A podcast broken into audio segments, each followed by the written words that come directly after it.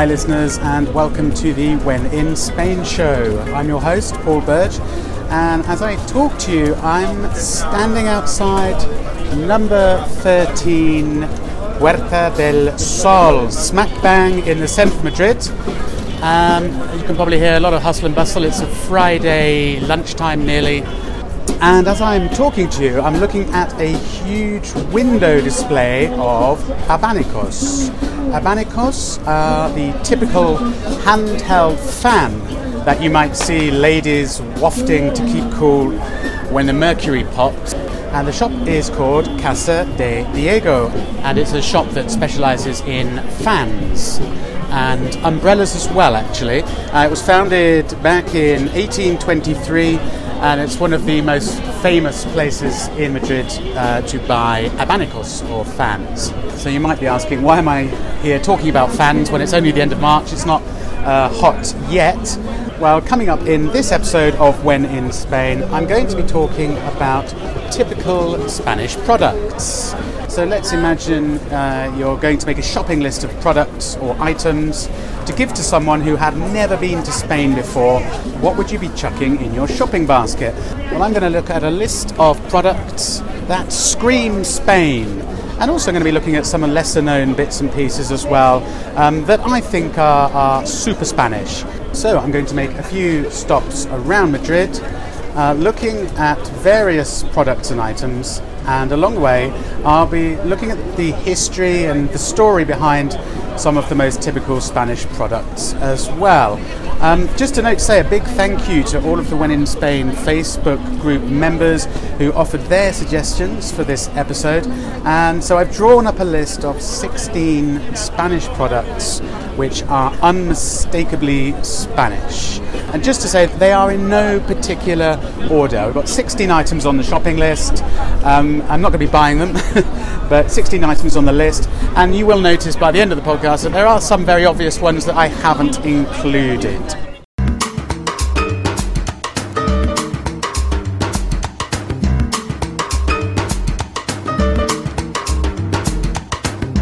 So number one on our shopping list for typical Spanish items, yes, fans. Um, in its heyday, the folding fan was Spain's must-have accessory. By the early 19th century, it was like the equivalent of the, the little designer handbag. Although its origin goes back way before that, the fan's origin is thought to date back to the 15th century when Portuguese traders brought fans back from their travels as far as China and Korea. Uh, by the 18th century, uh, now we're moving across to France. During France's reign of Louis XIV and Louis XV, fans became not only practical but a luxury item, uh, often made with expensive Italian cloths, precious stones, and somewhat even embroidered with gold. But the first Spanish fans uh, were made in Spain um, by craftsmen in the 17th century, and even some renowned painters were hired to hand paint them for the Spanish nobility. And you can see early examples of these fans uh, in a famous painting by Velázquez called La Dama del Abanico.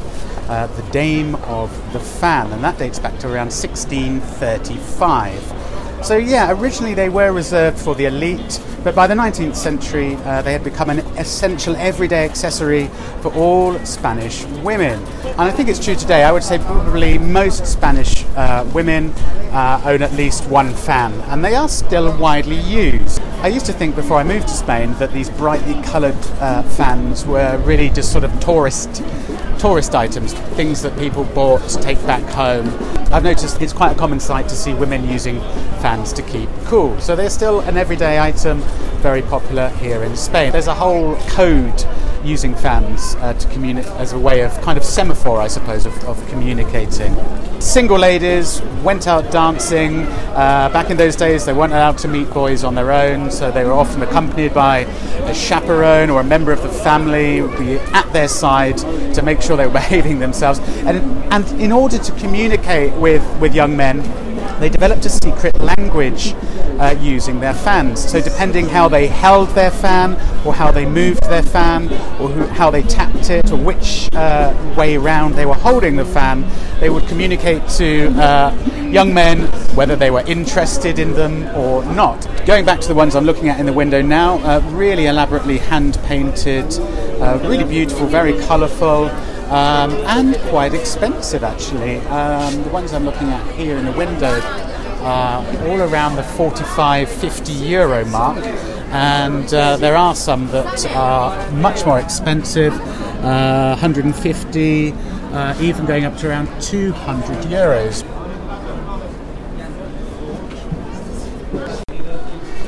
So, number two on the shopping list churros.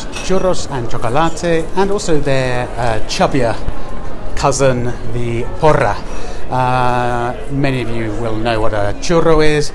It is a batter, donut like batter, which is uh, forced through a little mold into sticks and then deep fried, often sprinkled with sugar and sometimes cinnamon, and uh, then dipped in a really thick cup of hot chocolate. Um, as I'm talking to you now, I'm just outside probably the most famous and very touristy uh, chocolateria San Ginés. San Ginés is a short walk from uh, La Puerta del Sol and it dates back to 1894.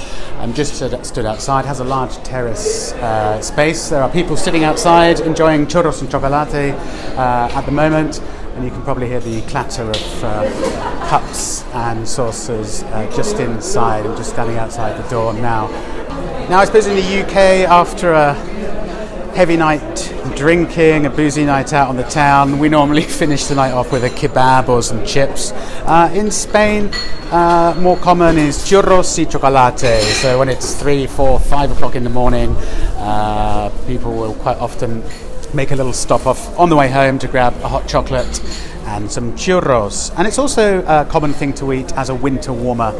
Um, the origin of uh, churros is, is not very clear. One theory suggests that they were brought to Europe, uh, again from China, by the Portuguese.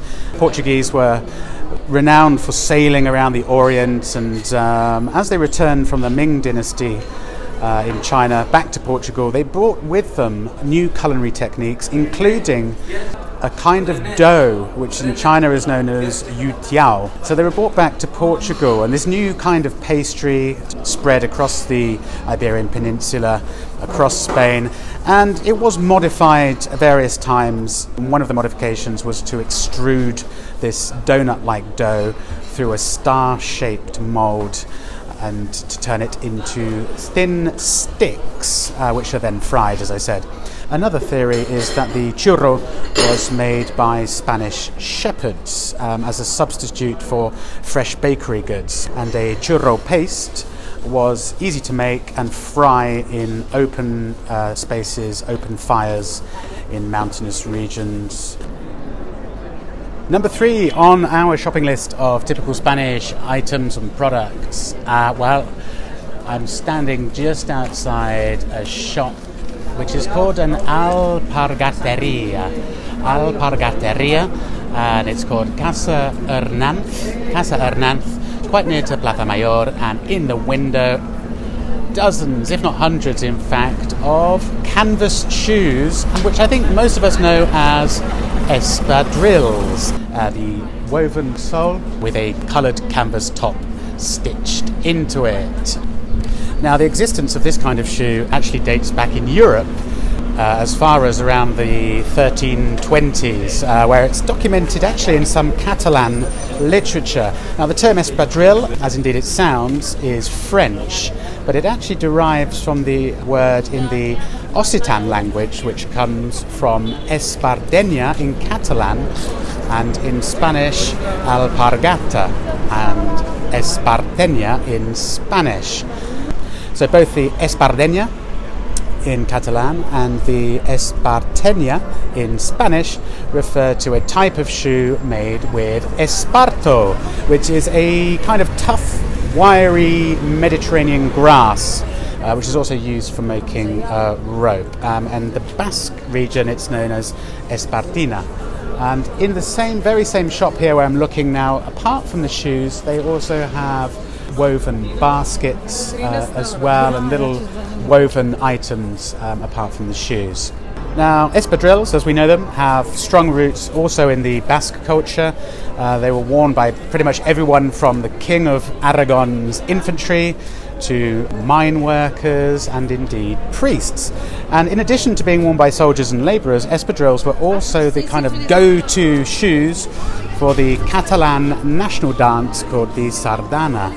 Uh, dancers wore a, a, very specific type of espadrilles uh, with ribbons that then uh, were tied up around the ankles. So the origins uh, is a little bit uh, misty, but really the origins of the espadrille uh, come from northern Spain, from Catalonia, southern France, and indeed the Basque region as well. And they're hugely popular today. I've got a couple of pairs, really useful for when you're going to the beach.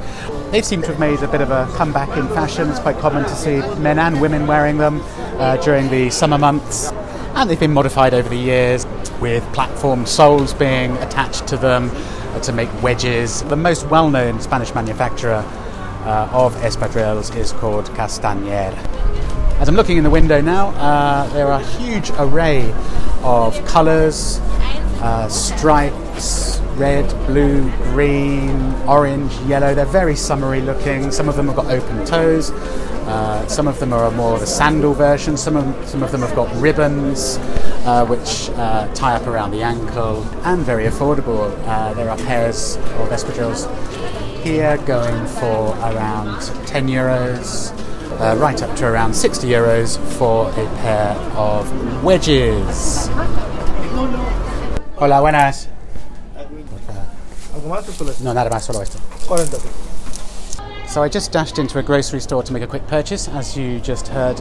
And even though I have a sweet tooth, this is not something that I really ever buy, but there's something that you see absolutely everywhere uh, in Spanish grocery shops, supermarkets, uh, newspaper stands, anywhere, anywhere where they sell confectionery. What is it? Yes, it is the Chupa Chups lolly. I've just grabbed one from the stand on the counter, strawberry flavour in a pink wrapper on a white plastic stick. This is a Spanish brand uh, now found all over the world.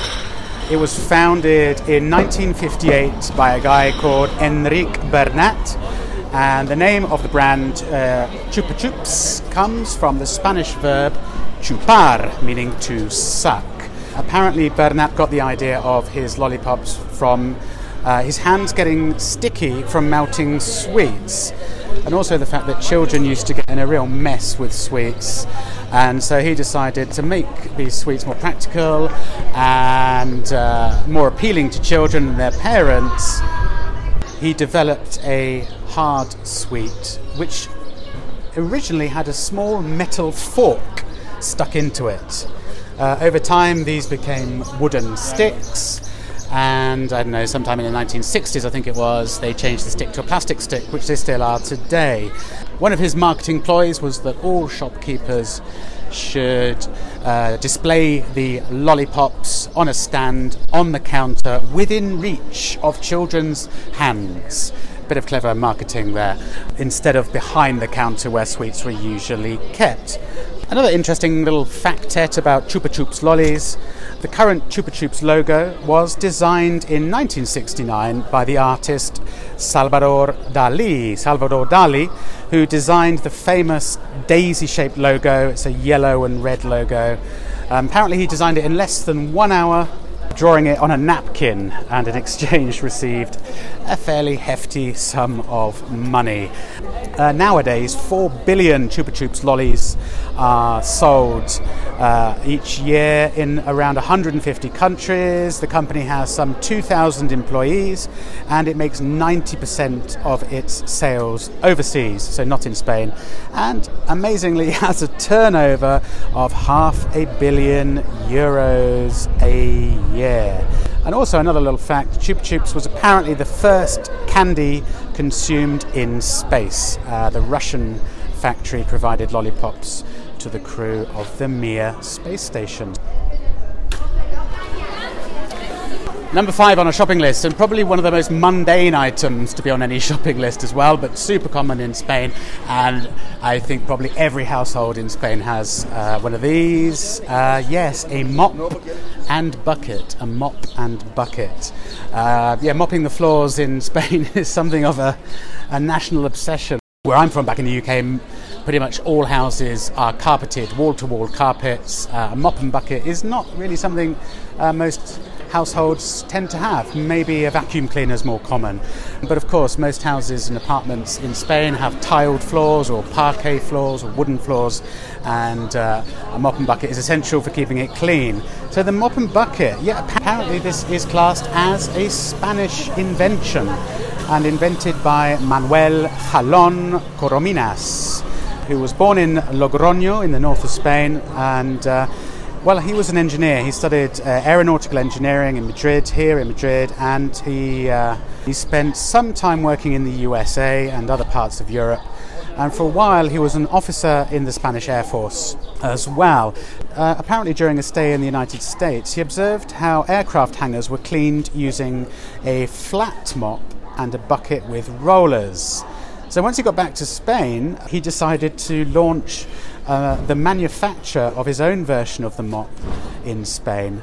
And he subsequently founded a company in 1958 called Rodex, Rodex, which took out numerous patents and also adopted the brand name Rodex uh, he eventually persuaded Catalan entrepreneurs to invest in his business, and he remained the chief executive for the company for over 30 years. And he ended up exporting his mops all around the world to more than 40 countries. And he claimed that his bucket with rollers and, uh, and the mop improved the quality of life in Spanish homes and uh, superseded the traditional way of cleaning the floor on your hands and knees. So, famous for saving a lot of people a lot of backache.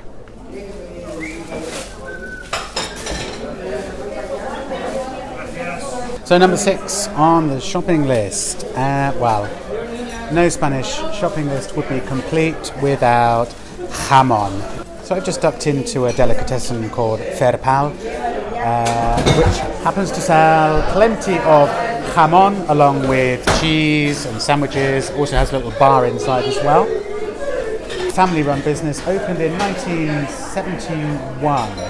Uh, when you walk in, the first thing that hits you is the smell of, well, jamon and the smell of cheese. Uh, on the wall, they've got numerous uh, dozen uh, legs of ham or patas of all different varieties and qualities. And then below the legs of ham, hanging on the wall, there is a counter where they are selling it sliced up, along with chorizo and lots of other fiambres, which is like cured meats and sausages.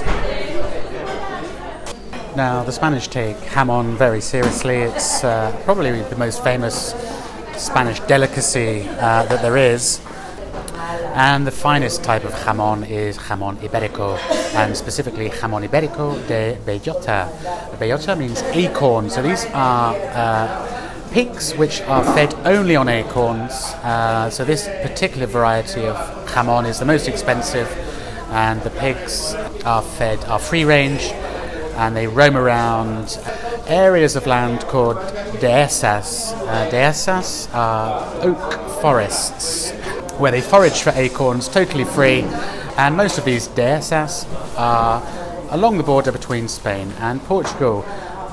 Uh, this particular breed of pig is also known as pata negra, or at least the jamon is known as pata negra, which means the black hoof or the black trotter, and indeed they do have black hoofs. And where I'm standing now, looking up at the wall, at all of these legs of ham hanging up, uh, all of them have got black hoofs. So they are the finest quality. The most common breed of pig actually have white hoofs. Now, the diet of acorns only is said to have a significant effect on the flavour of the meat, which is absolutely true. The, the taste and the consistency or the texture of pata negra or jamon iberico de bellota is like butter. It melts in your mouth, it has these fine veins of fat running through it absolutely wonderful, uh, really delicious. Uh, it's cured for uh, 36 months.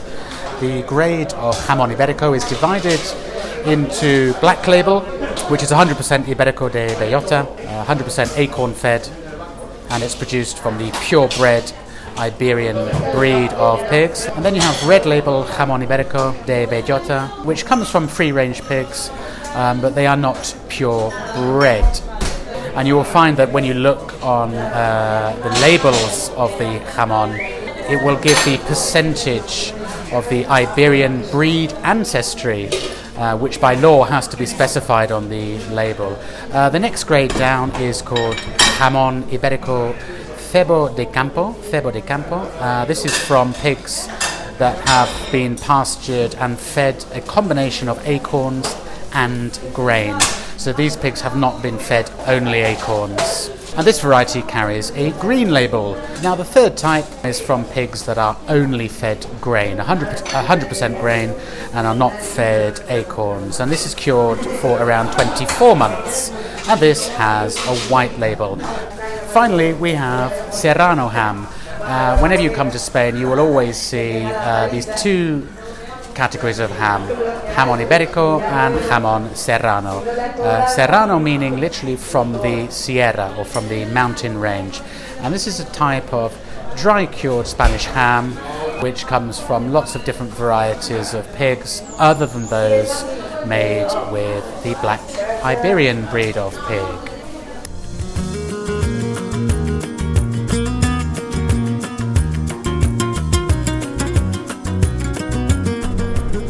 So, El Jamon rounds off part one of this episode.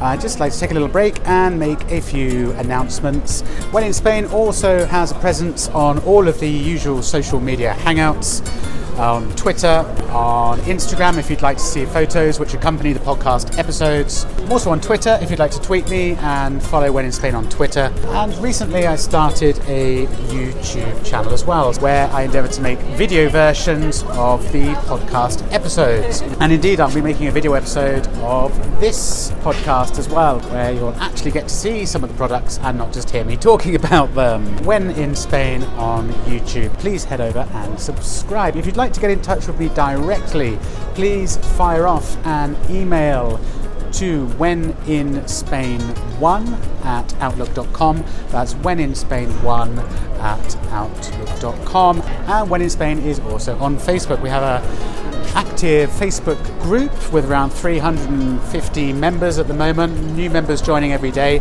Uh, head across to Facebook, find the When in Spain Facebook page, and through the page, hit join When in Spain Facebook group. Totally free if you would like to socialize with other Spain fans, if you'd like to share any of your thoughts and ideas about Spain and Spanish culture, if you'd like to share any photographs, articles, points of view, that is the place to do it.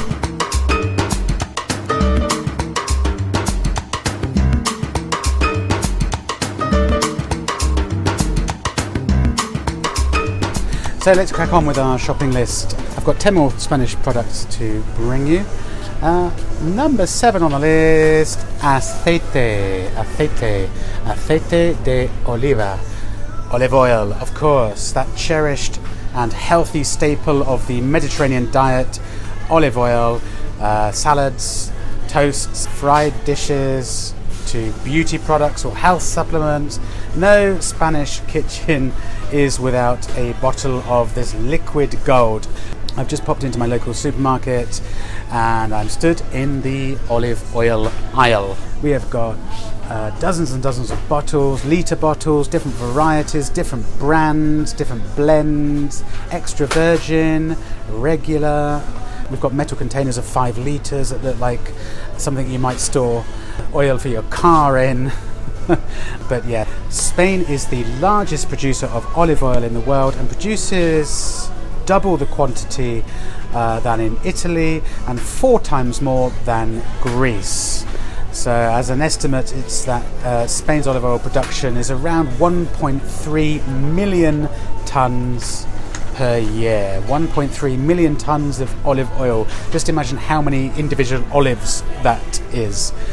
The regions of Spain that uh, produce the most olive oil are Andalusia and, in particular, the tiny province of Jaén. Between them, they produce 70% of Spain's olive oil. So, a bit of history behind this liquid gold. Well, Phoenicians uh, brought olive oil to Spain around 3,000 years ago. They also brought with them the extraction techniques.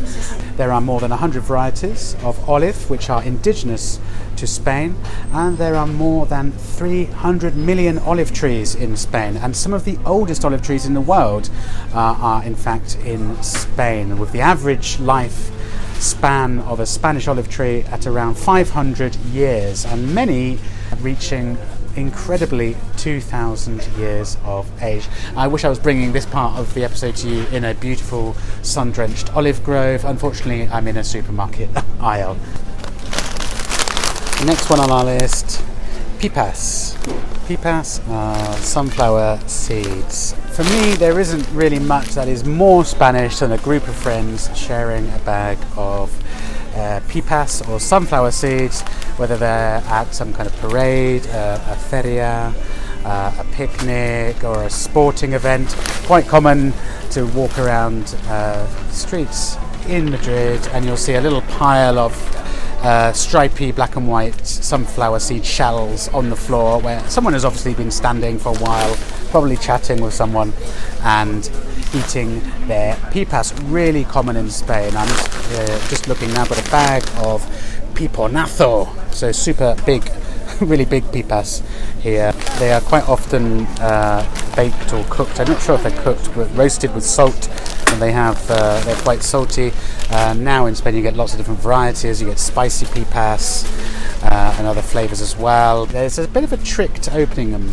Um, every Spanish person I've ever met has a perfect has, has has mastered the technique of cracking open the shell whilst it's in their mouth between the teeth, uh, extracting the seed inside and uh, spitting out or disposing of the shell, all in one swift maneuver without much trouble. For me, I'm still learning. I think being able to open a pipa effortlessly uh, should be uh, become part of a test of Spanishness. Maybe it should be on the citizenship test.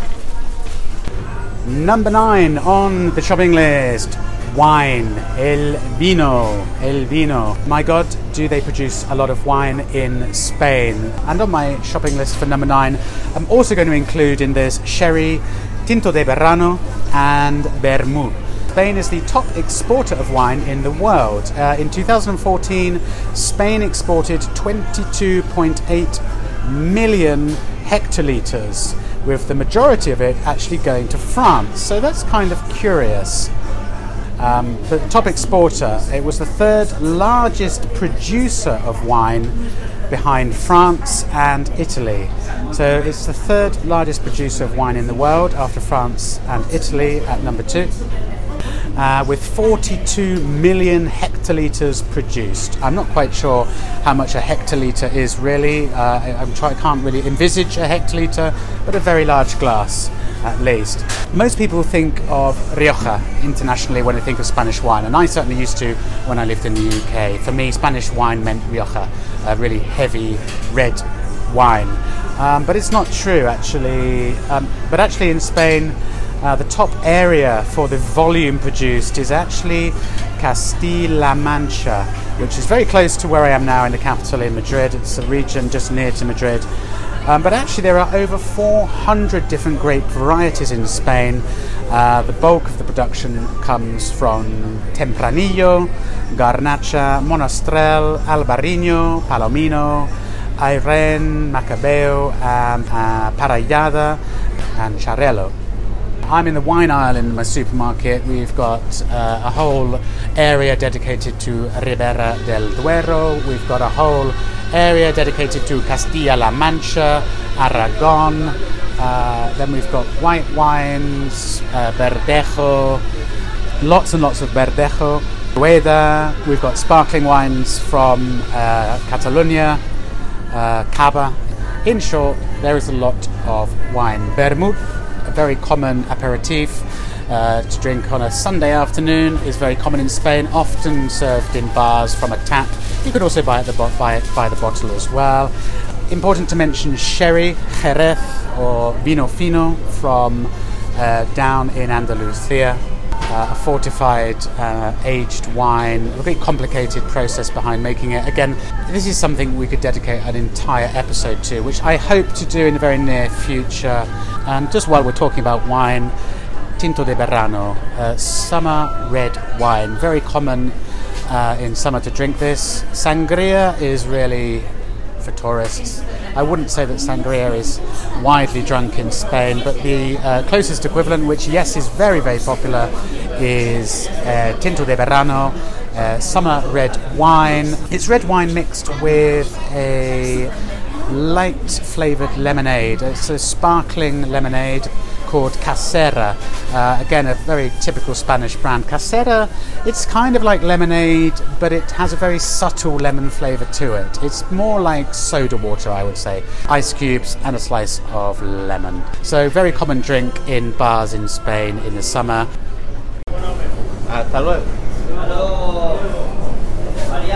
So I've just walked over to the cheese counter in the supermarket quesos. Now, there are uh, dozens and dozens of amazing Spanish cheeses. I'm going to pick my favourite, and that noise you can hear is the uh, jamon slicer, the meat slicer in the supermarket, which the guy is cleaning. But yeah, there are dozens of amazing Spanish cheeses. Um, but I've chosen Manchego because it's probably the most typical Spanish cheese which is known outside of Spain. Um, it's a Spanish cheese which is typical to the area around uh, Madrid. And well, I absolutely love it. It's delicious Manchego cheese. There are lots of other types of cheese, of uh, hard cheeses. Uh, there are also blue cheeses, uh, Roquefort, and uh, the very, very strong Cabrales from the north of Spain. Uh, absolutely delicious. But I'm going to go with Manchego for my shopping list. It comes from uh, the La Mancha region of Spain, hence the name, made from uh, the milk of sheep from the Manchego breed and to be classed as Manchego, it needs to be uh, produced in the provinces of Albacete, Ciudad Real, Cuenca, and Toledo, all in the La Mancha region. Uh, it has to be made to be classed as a Manchego uh, from the whole milk of sheep from the Manchego breed, as I said, and they are all raised on registered uh, farms within that designated area. The aging process, well, the cheese has to have been aged for a minimum of 60 days and a maximum of two years. Number 11 on the shopping list, and this is something that is very Spanish uh, for me. Maybe not very well known outside of Spain, but if you spend uh, a decent amount of time or if you come to live here, you will quickly realize that this is uh, a very well known brand and uh, product indeed. Colacao, Colacao, yes, for those of you in Spain already, this needs no introduction. Uh, for the rest of the world, well, meet uh, Spain's breakfast of champions, or maybe for children and teenagers, Colacao. Um, well, for anyone familiar with Nesquik, it's pretty similar. Uh, it's a, a chocolate powder which is mixed with cold or usually hot milk dissolved and drunk as a kind of uh, chocolate drink. I really like it. Um, I'm not quite sure how uh, healthy it is. For many people, they have it for a, a little uh, drink at breakfast with a pastry, or they might have it uh, as a merienda, an afternoon snack with biscuits or a pastry. And I've actually seen adults uh, and some of my friends ordering it in bars in uh, in Spain. Uh, instead of having a cup of coffee, the, the waiter they will order a colacao, and the waiter will deliver you a cup of hot milk and a little yellow sachet of colacao chocolate powder on the side. It's been around for a long time. It's got this unmistakable yellow packaging, yellow uh, jar with a picture of uh, well, look like African coconut farmers, I suppose, and palm trees. It was actually launched back in 1946 It's also quite well known, I suppose, because of this Colacao song, which was used to promote the product in 1952, which has gone through various reincarnations. And uh, I think one of its first verses is remembered because it says, Yo soy aquel negrito del África tropical que cultivando cantaba la canción del Colacao.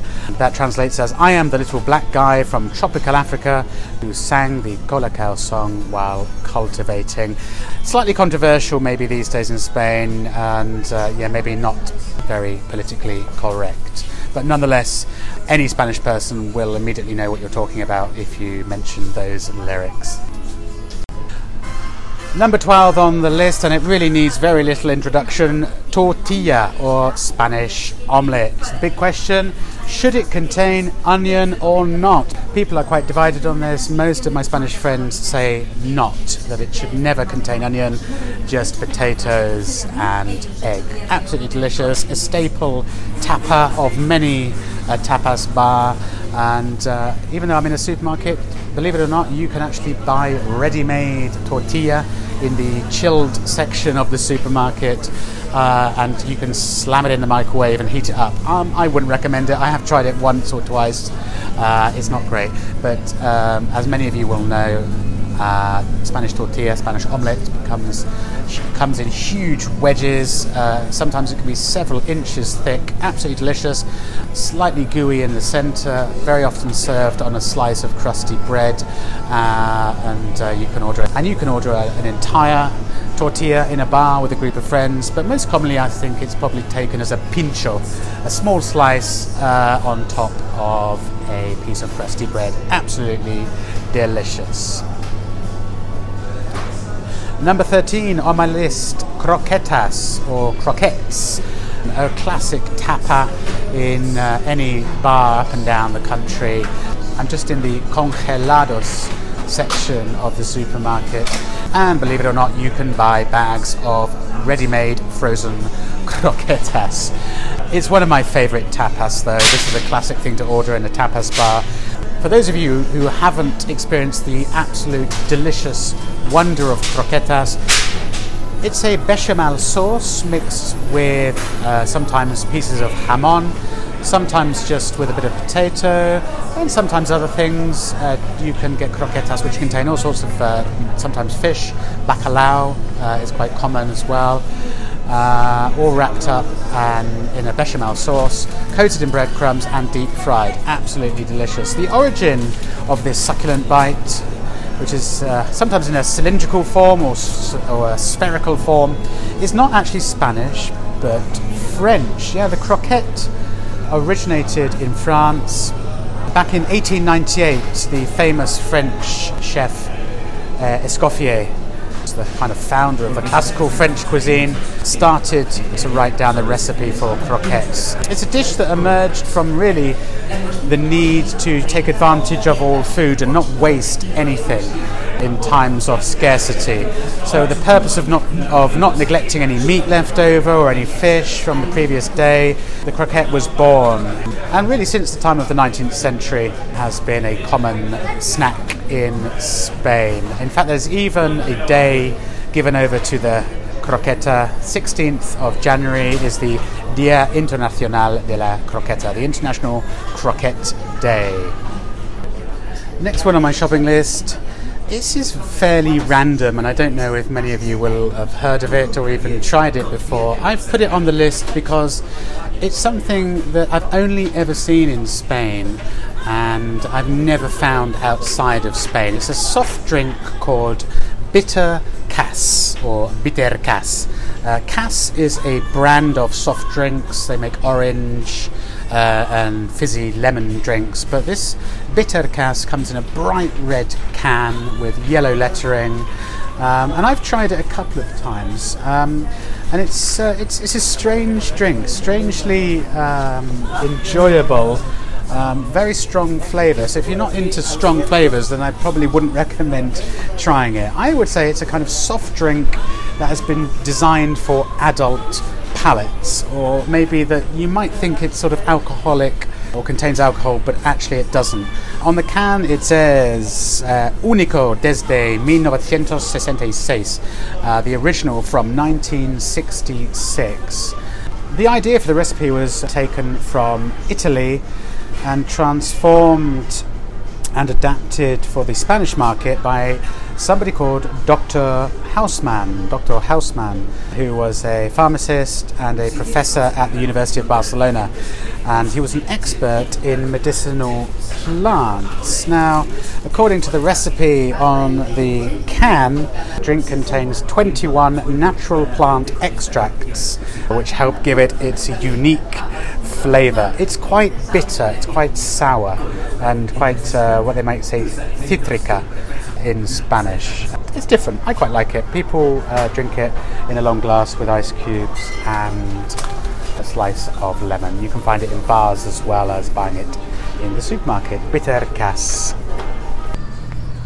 So the next one on our shopping list is one of my all-time favourites, salmorejo and gazpacho. Gazpacho and salmorejo, uh, cold uh, soups, uh, absolutely delicious. I'm more of a fan of salmorejo personally. Uh, so they're very similar tomato, garlic, um, oil based soups. With salmorejo, you add bread, which gives it a much uh, thicker consistency. Um, did I mention garlic? Garlic as well. Whereas gazpacho is really uh, does not have any bread, and uh, sometimes um, other ingredients are added as well, such as uh, green or red peppers. The history of it, it's quite hard to pin down really. Uh, salmorejo uh, typically comes from Cordoba in the uh, in Andalusia, and actually originally the dish was uh, white. It did not have any tomato. It was just made of garlic, uh, oil, and bread. And uh, the final ingredient didn't actually reach the Iberian Peninsula until the 15th century from America, and that was the humble tomato, an absolutely essential ingredient in so many Spanish dishes. But yes, uh, salmorejo before was white, and sometimes you still see uh, dishes with white salmorejo. Uh, the idea of breaking down uh, garlic and bread and vinegar and oil in a in a mortar, many people suggest that it dates back to uh, Roman soldiers with dishes known as puls or soups, which were made with bread. And finally, the last item on my shopping list. I'm going to go and buy some actually because it's quite warm today and I really feel like some. I absolutely love it. Horchata, horchata. Horchata, uh, when I first saw it, I thought it was like a milkshake or made from milk. No, it's a, uh, well, it is a milky drink served cold in a glass with ice usually. And it's actually uh, originates from the Valencian region of Spain, from Valencia. And it's made from, well, tiger nuts. And they are called chufas, chufas so ground tiger nuts, absolutely delicious. It's like a milky texture, maybe a bit like coconut milk, but it's got a kind of slightly gritty, grainy uh, consistency because of the ground tiger nuts. The name horchata actually comes from the Latin term ordeata, uh, which in turn comes from hordeum, which means barley. We know it today as horchata, and uh, uh, the recipe did spread across Iberia uh, with the Muslim conquest, uh, and there are records dating back to the 13th century, uh, records of horchata being made originally in Valencia. And it's true, actually, in Valencia you will see it very commonly sold in the summer months on uh, street street vendors, stalls, particularly by the beach. So it's very common to see it there, and it's very common to see it written in Valenciano language with an X horchata with an X instead of a CH. So, really, the best horchata you can drink fresh in Valencia, but you can buy it in supermarkets right across Spain.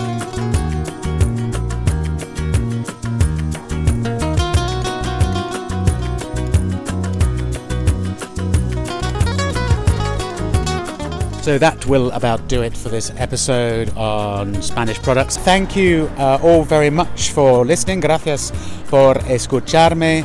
I'm sure many of you will be thinking, well, what about paella and numerous other things I've left off the list? But I will leave the list there. Maybe in a future episode we can do a Spanish products items part two. But these were the ones that, for me, I either really like or, or intrigued me in some way or another. Don't forget, if you've enjoyed uh, listening to the When in Spain show, please subscribe to the podcast. And what really, really helps is uh, to give a rating wherever you listen, whichever platform you use to listen to the podcast. Five stars will be fantastic. And even more so, a little review, a one or two line review of the podcast and your thoughts about it. So, with that, until the next episode, adios.